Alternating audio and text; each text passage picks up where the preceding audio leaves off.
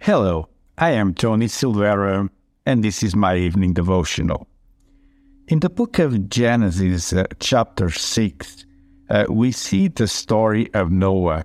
And right before the flood, we have this uh, scripture, this Bible verse, uh, that says the following uh, The Lord saw that the wickedness of man was great in the earth, and that every intention of the thoughts of his heart was only evil continually.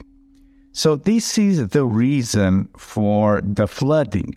The flood occurs as a judgment of God because of the heart, the condition of, uh, of the heart um, of mankind in general. Uh, we know that we are all different, and if we uh, look into a group of people, into a crowd, uh, there will be people with good intentions and people with bad intentions. But what God saw uh, here in this scripture uh, was a continual uh, inclination for evil.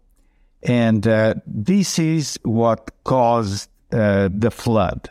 The flood brought death and destruction as a consequence of the condition of uh, the heart of mankind in general.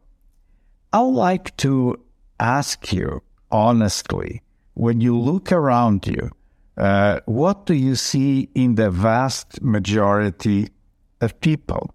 What do you see in mankind in general?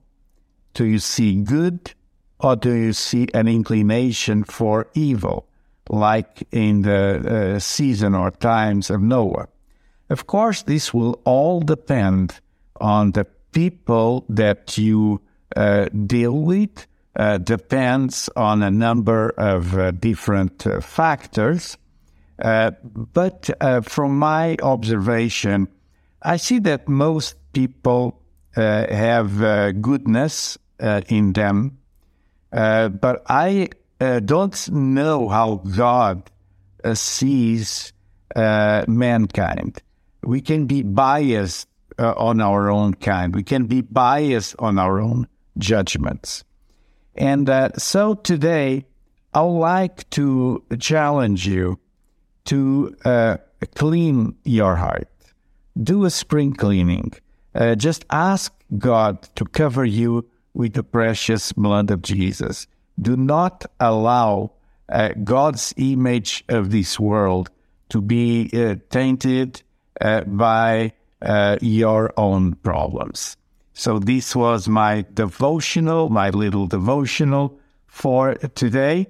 Uh, be blessed, uh, build a relationship with God, and allow the Holy Spirit to change and transform your heart so that God will see goodness and not evil as in the days of Noah. God bless you.